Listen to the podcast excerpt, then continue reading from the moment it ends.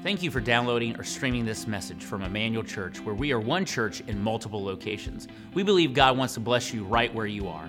In just a few moments, you're going to hear some practical teaching from God's Word that we hope is inspiring to you and relevant to your life. First, though, if you've not yet joined us for a live service, we encourage you to visit eclife.org for our service times and locations so that you can experience Emmanuel live in person or through our online campus.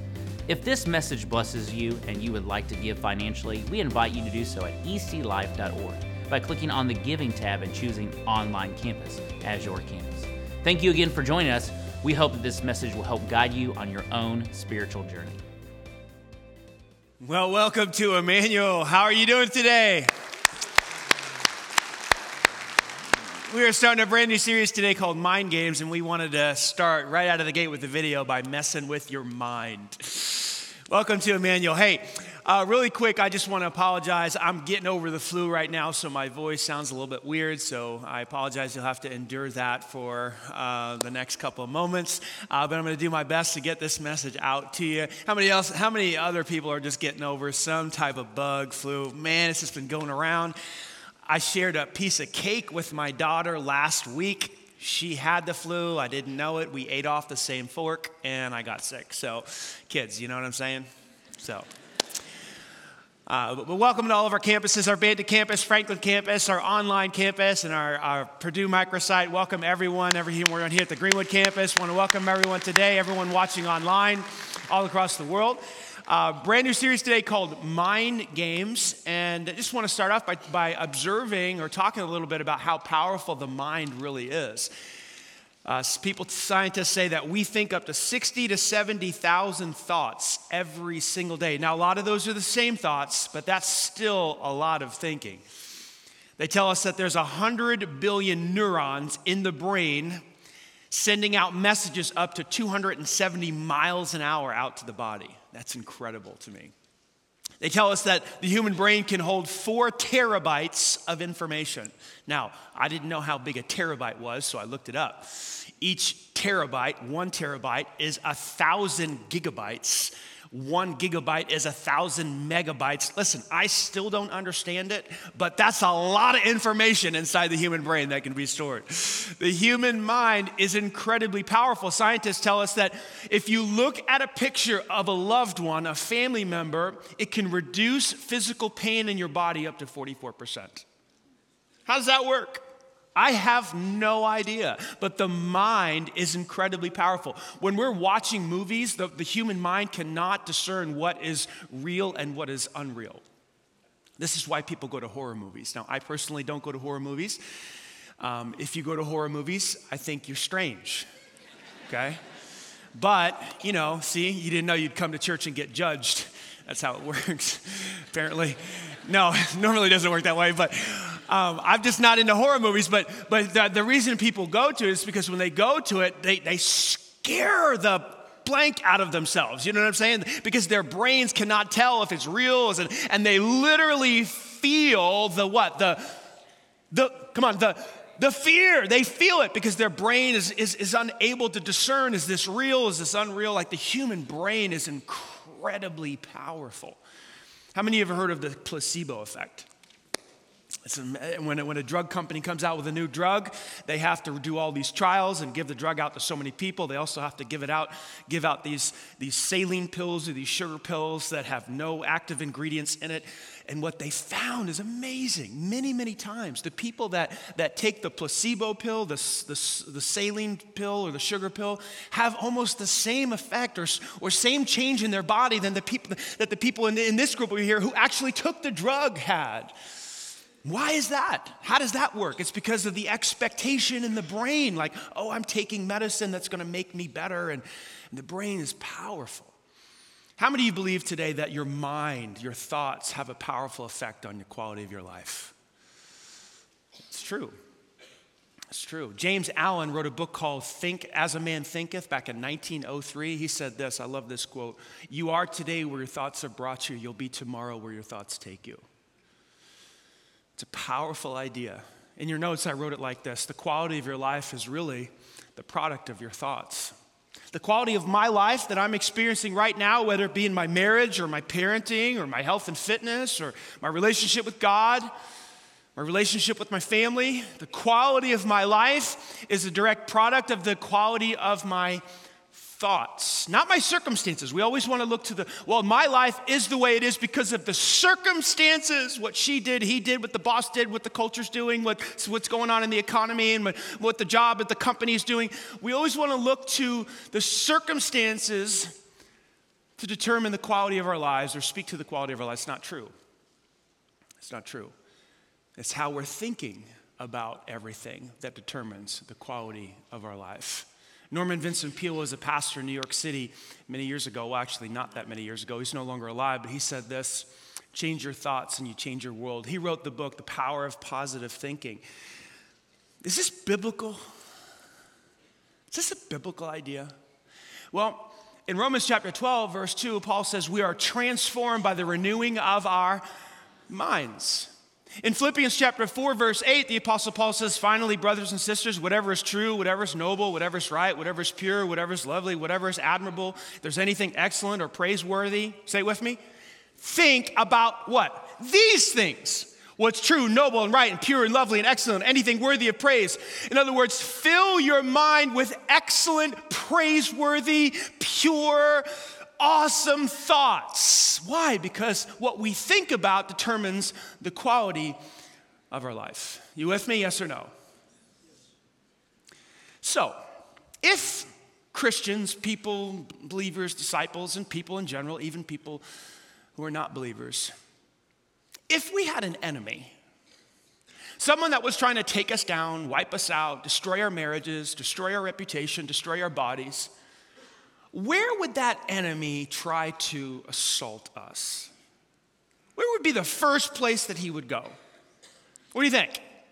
You think he would go to the mind? In your notes, I wrote it like this Our enemies, our enemy starts his attack, or his attack begins with an assault in our mind, in our thoughts. This is what he did with Eve in the Garden of Eden. He comes in and he slithers into the Garden of Eden, Genesis chapter 3. And he says to Eve, um, Eve, did God say that you can't eat from any of the trees in the garden? Eve says, No, of course not. God said we can eat from any of the trees we want to, any of the fruit from any of the trees, except for that tree over there. God said, if we eat from that tree over there, the, the tree of the knowledge of good and evil, we will die. Look at verse 4. You won't die. God's lying to you. You won't die. See, if you eat it, Eve, pay attention, um, God just knows that you'll be like him, knowing good from evil and all. Translation You cannot trust God. God is holding out on you. He's got something good over here that he's not willing to share with you. And Eve buys it, buys it, buys the lie, stops trusting God, she eats the fruit gives some to her knuckle-headed husband, and he eats it too.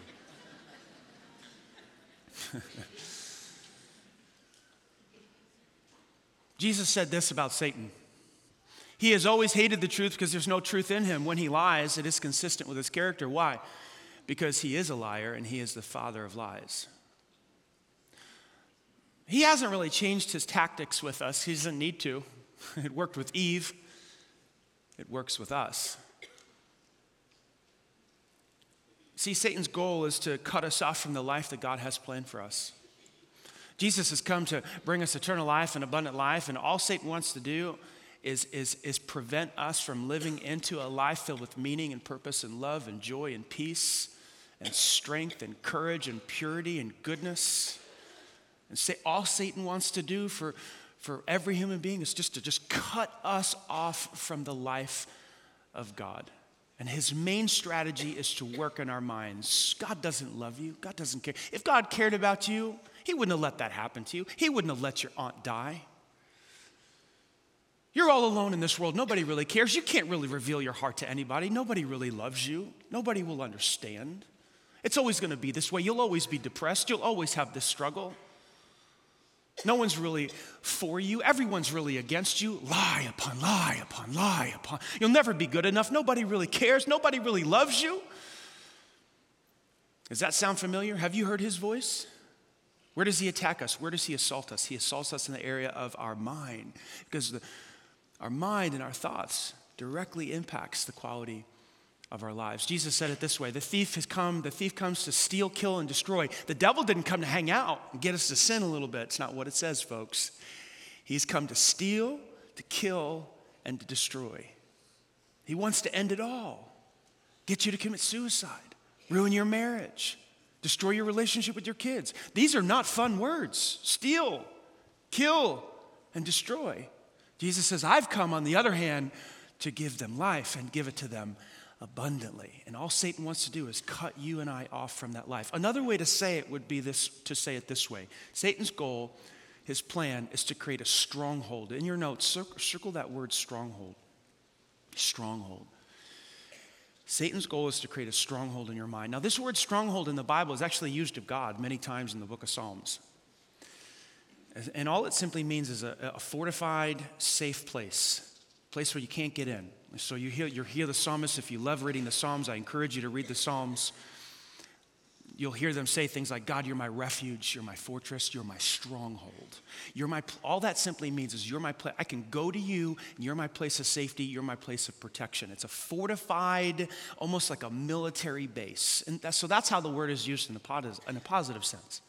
In a negative sense, it's used of Satan by the Apostle Paul as an internal mental prison that you cannot escape from. A stronghold. Built one lie upon one lie, upon another lie, upon another lie, until the walls are so big that you cannot escape fear you cannot escape anxiety. You are a prisoner to greed. You are a prisoner to lust. And there's just all of these lies built up around. And it's an internal mental prison. And that's how the devil, that's how the enemy destroys your life with thoughts, lies, a stronghold. Listen to the Apostle Paul in 2 Corinthians chapter 10. For though we walk in the flesh or in the body, we're not waging war according to the flesh. All that simply means is that we live in this body, but our battle is not against people. It's not against something physical. In another letter to the to the Christians in Ephesus, Paul says, oh, "We don't wrestle against flesh and blood, but against principalities and powers and rulers in dark places, spiritual forces, dark satanic forces." That's what Paul is saying here. He's repeating himself. For though we live in the flesh, we don't wage war against the flesh, against the flesh. For the weapons of our warfare are not of the flesh. They're not guns and bombs and machine guns. That's what he's saying. Knives and, and other things like that, swords. We're not going to use the weapons of this world to fight our wars, but we have divine powers to destroy, and then he says it strongholds. The strongholds that the enemy produces in our lives, in our lives through the lies that he tells us, one after another after another.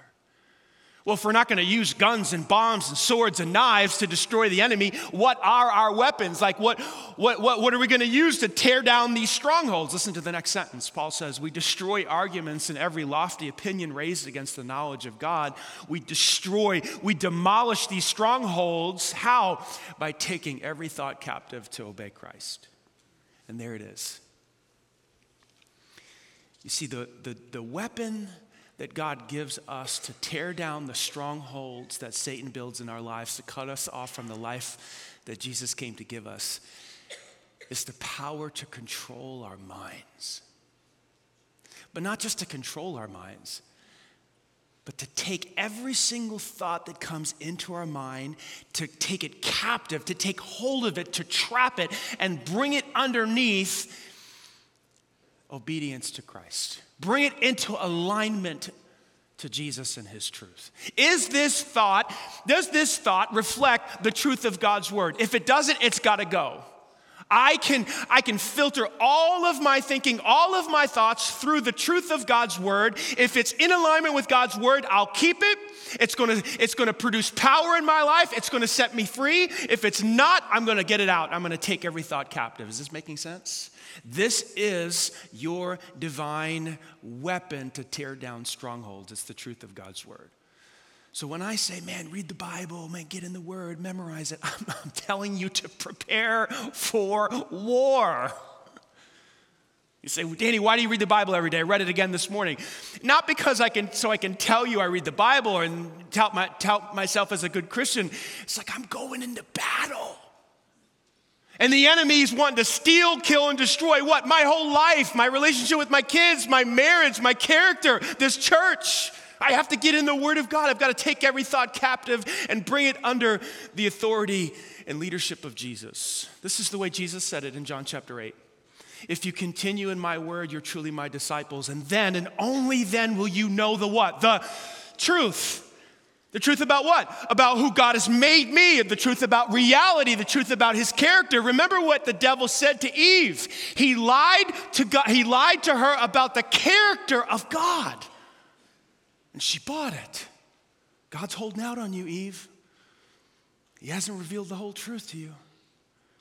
Then you'll know the truth, and the truth will set you free from what? From the strongholds, from the, the lies that Satan has built up in our life that has caused us to be trapped. You know what this series is really all about? This series is about breaking free from what I think are four common strongholds and we're just going to look at these lies that Satan tells us, and we're going to look at some truth that are going to tear that stronghold down, and then we're going to go home. How's that? Does that sound like fun? That's what we're going to do every week for the next four weeks. So I want to look at this, this first lie that Satan has, has told us, and so many people have bought into it. I was tempted to buy into it years ago, and I got set free from it myself. And here, here it is. You ready for it? This is the first lie of the, of the first four weeks. Don't, don't, don't take your, your walk with God too seriously. Say, Really? Satan tells me that? you betcha. You may not hear it like this. It may come out a different, come at you from a different angle, like, you know, just chill out. You said the prayer. You're going to heaven. Don't, don't, don't get too, don't go too overboard with faith. If you went too overboard with faith, um, people will think you're weird. You know, one of those, you have any weird Christians at work? It's okay, you can raise your hand. You know any of these weird people? They're weird. If you go all in, if you start taking your faith seriously, everyone will put you in that group. You don't want to be in that group because that guy's weird, that girl's weird. so don't take it too seriously. Don't take your walk with God too seriously. Besides, if you, took, if you really went all in on this deal, like people would just call you out because they know you don't know squat about this book. And then you get all serious about faith and start inviting them to church and, you know, get all into it. And, and then they start asking you questions and you, you don't know anything about this book. And then what? You're going to end up looking like what? An idiot. Because after all, you've never been trained, you don't know the Bible. You leave all the serious Christianity to the pastors and the clergy. Oh, I hate that word clergy.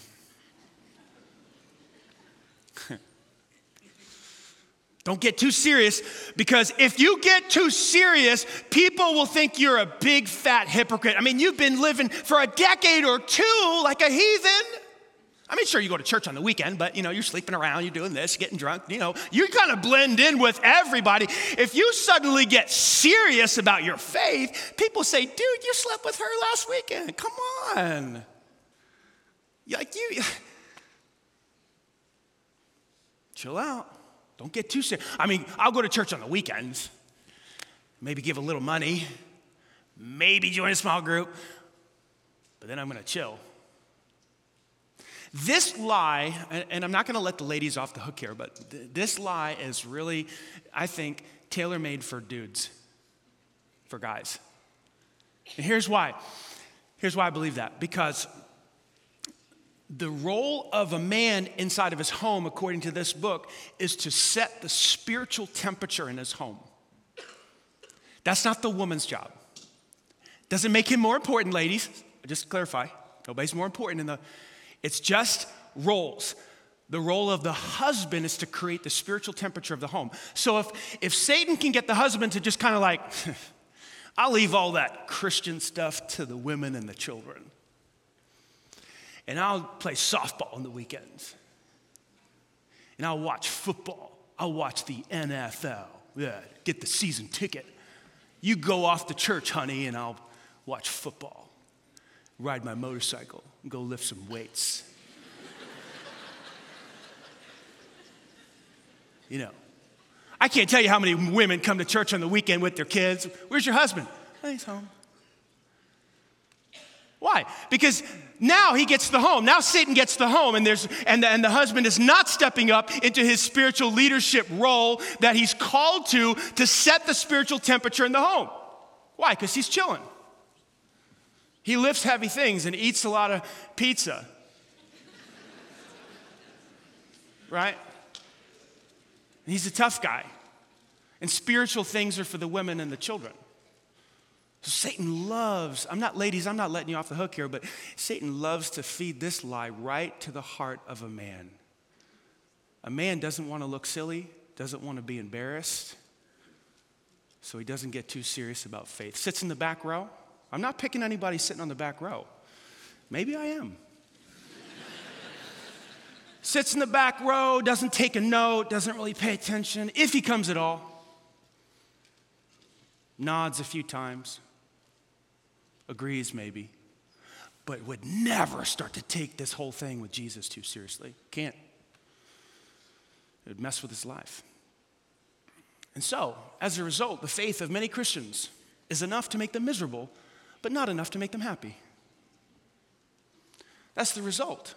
It's like they know they should, and they know they should lead their family, and they know they should do this, and they know they should do business a little bit with more integrity. They know they should be a little bit more sexually pure. They know, they know, they know, they know, they know. They know they should give more money, be more generous. They know, they know, and they don't, and they don't take it seriously, and so they walk around with kind of like this I guess I'm going to heaven when I die, but this really sucks. Just being honest, guys. Now, I know some of you are mad at me right now, and that's okay. You can be mad at your preacher every now and then. It's the way it should be. Just also encourage me sometimes too. You know what I'm saying? When I say something good. Our faith is, is, is, is, is, is there. We don't take it too seriously, so it's like annoying to us. Certainly doesn't fulfill us. So the average Christian knows about God, but they don't know God. They know that He is love, but they don't experience His love. They know that He is peace, but they walk around without peace. They know that He is all powerful, but they walk around with powerless lives. They know that He calls to live us, live a holy life, but we walk around with life dominating sins like pornography. Why? Because we just, we're just chilling. We're just chilling. I don't want to take it too seriously. Don't want to go all in. It's a lie, guys, ladies. It is a lie from the pit of hell. And I'm so glad years ago I, I, was, I was thankful to run into some people that revealed that lie of that, that, that spirituality is a feminine idea. And that was in my head because growing up, growing up, my mom was the spiritual force in my life. And so my dad was out playing softball on the weekends. What, now, what does every boy want to do? Sunday morning, Dad goes off to play softball. Mom takes the kids to church. Do you think I'm happy about this? I am raging mad. Mom, I want to hit balls. I want to dive in the dirt. Dad's coming home with raspberries on his side, pants are dirty, you know, stuff under. You know, he's like, I got a triple. I'm like, oh, and I was at church. Thanks, Mom. It wasn't always like that, but a lot of, a lot of weekends it was. A lot of weekends I was at the Ball Diamond. Here's the truth that I believe is going to set us free today you can be as godly as you want to be. And I chose those words very carefully. It may not make sense to you yet, but let me, let me explain. You can be as godly as Billy Graham. You can be as godly as Mother Teresa. There's no special ah, place for godly people. It's just anybody. Anybody can be as godly as they decide that they want to be man, woman, teenager. Doesn't matter. Jesus said in the Sermon on the Mount, He said, But you are to be perfect. The Greek word is teleos, it means fully mature, full grown, complete, lacking nothing. You are to be teleos, even as your heavenly Father is teleos. Wow. I mean, do we ever tell our kids, hey guys, school year's getting ready to start? C's would be just fine this year. Now, maybe you have because your kids usually get D's, I'm not sure. but normally we tell our kids, man, this year let's go 4.0. Let's go get straight A's. Let's go. Like we, we aim high. We don't tell our kids go for C's. This is God's father heart for you. I want you to go all in. Just I want you to I want you to shoot for perfection. I want you to shoot for completeness. I want you to go all in on this deal and uh, deal and become just like your heavenly Father. Jesus wouldn't have said this if this were not a possibility. In fact, Paul uses the same word, teleos, in his letter to the Christians in Colossae when he said this Jesus is the one we proclaim, admonishing and teaching everyone with all wisdom, so that we may present, offer everyone fully mature. Teleos. In other words, the purpose of preaching, the purpose of the church, is to present every man, woman, and child, teleos, when Christ returns, fully mature to go all in on what? Developing yourself into Christ like character. That's the goal. You can be as godly as you want to be. Now, I chose that second word in, on purpose, want, because many of us just don't want to. In fact, I've talked to people about going all in and like, Danny, if I go all in, I'd have to give up, you know, sleeping with my girlfriend or this or that. I'd have to give up, you know, my and I kind of like that stuff. Okay. That's short sighted.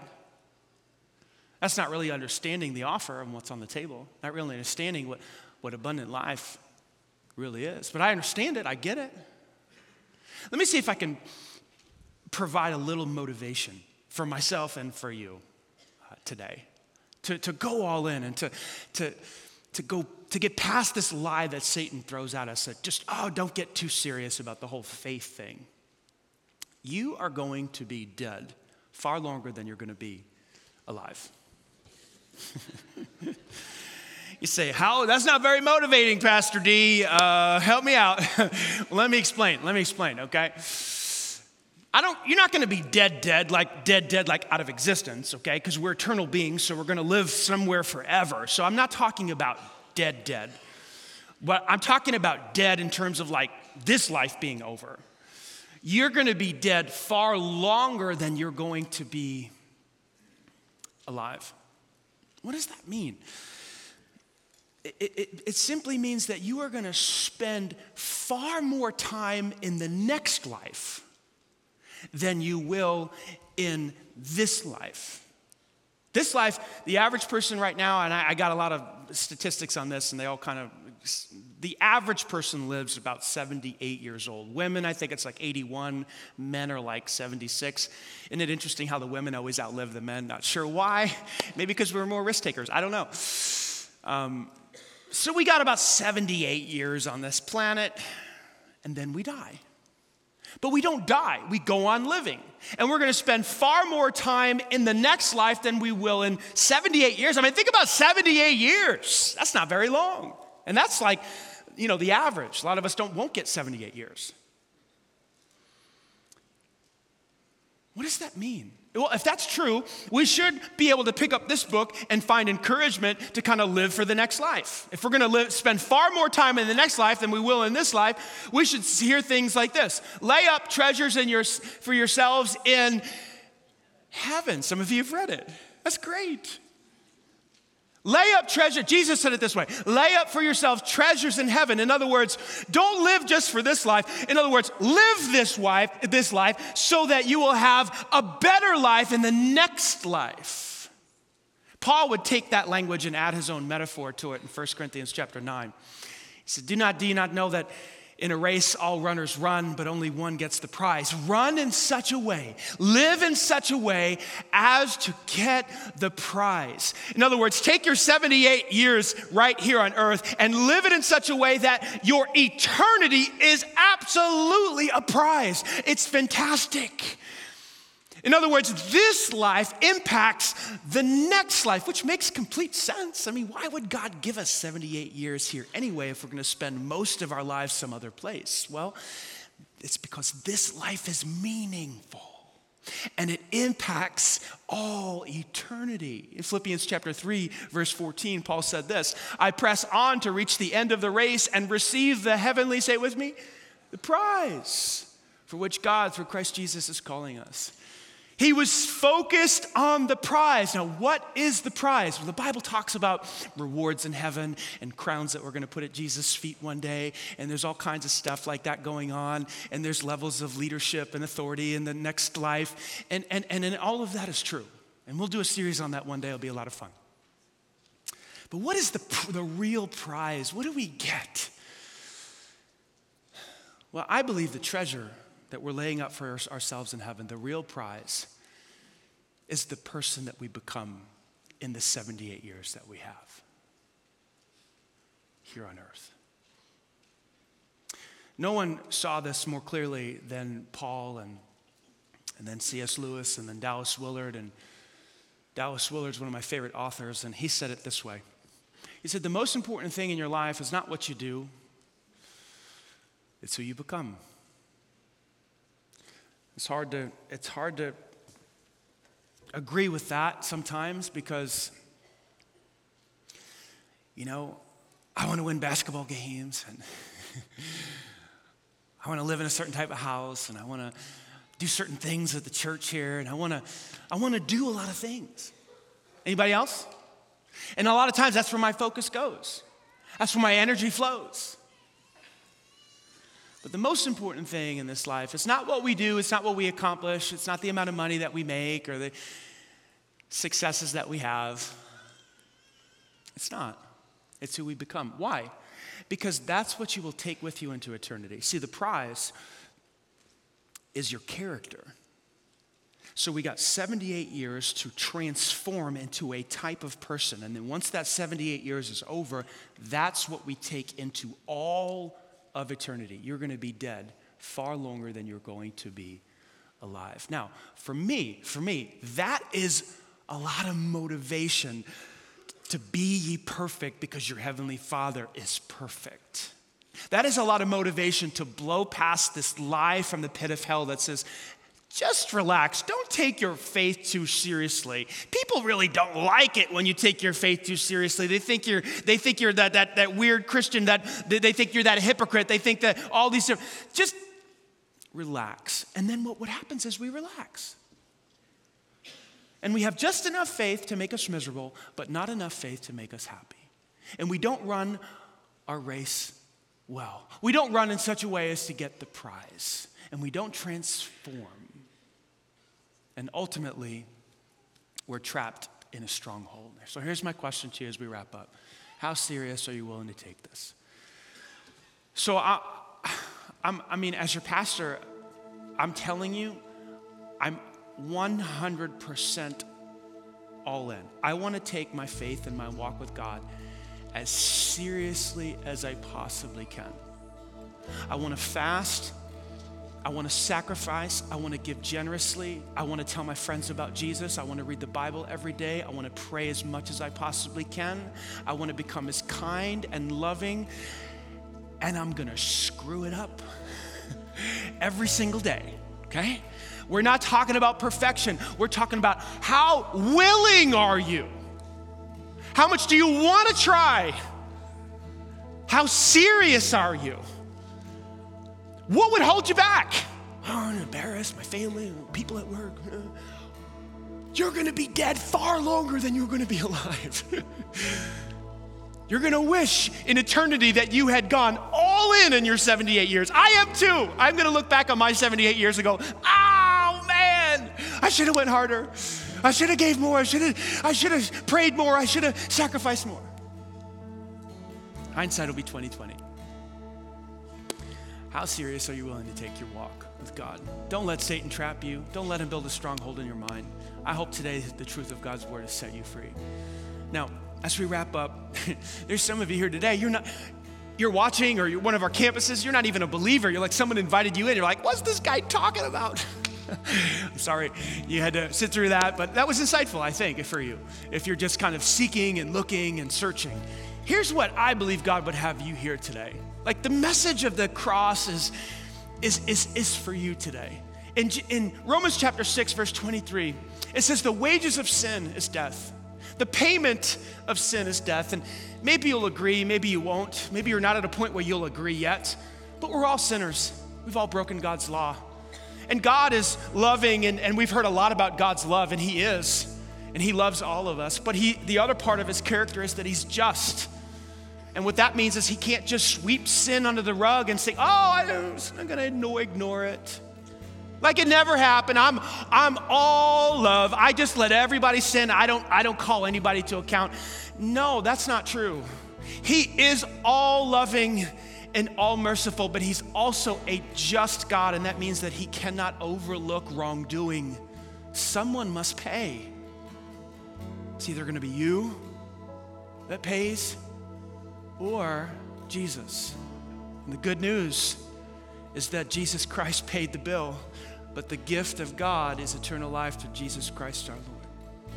Like the wage, the payment of sin is separation from God forever, but because of God's love for you, He sent Jesus to pay that penalty so you didn't have to. Is anybody else excited about that today?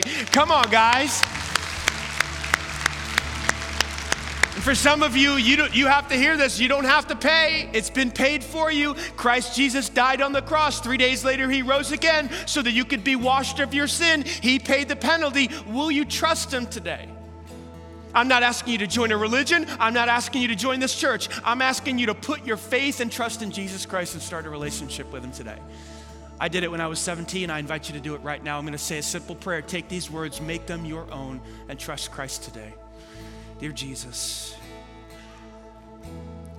I ask you to wash away my sin.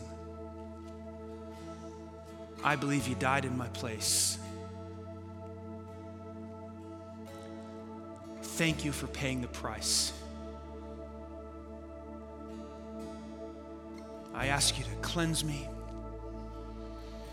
make me brand new, fill me with your spirit. I trust in you. That you died for me, that you rose again so that I could be forgiven. And from this day forward, help me to be as godly as I can possibly be. Help me to go all in. It's in Jesus' name I pray. If you just prayed that prayer, our church would love to celebrate with you. Come on, guys. Whoa, mate, nice and loud. Come on, raise it high, all of our campuses. Amen. If you just trusted Christ, we would love to put a New Believer's Bible in your hand, whatever campus you're at. They're in the back of the auditorium there. If you trusted Christ online, there's a little place there that you can check. Put your address in there. We'll send one of these to you in the mail. One more time, guys, can we give God glory? Amen. I'm going to invite all of you right now at all of our campuses to stand up. We're going to close out really quick with a worship song. I would just love for you to worship God and thank Him for His grace and thank Him for His mercy, for His sacrifice on the cross for you, and then we'll be dismissed.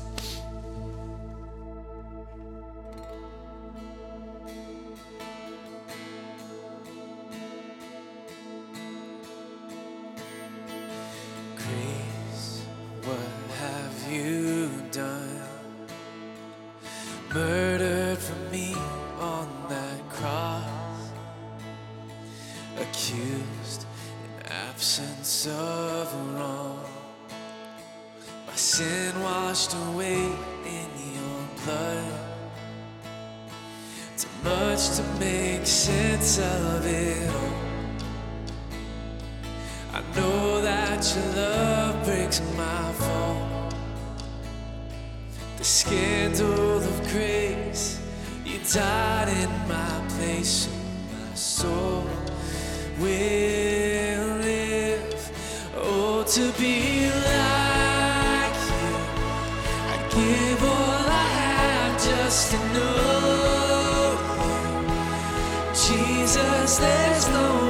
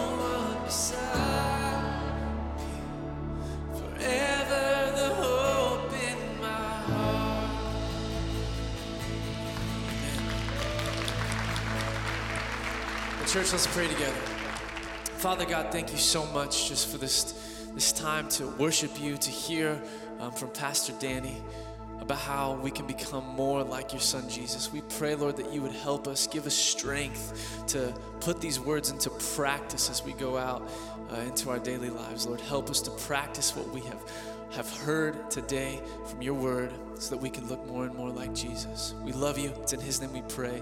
And everyone said, Amen. God bless you guys. Have an awesome week. We'll see you next weekend. Bring a friend.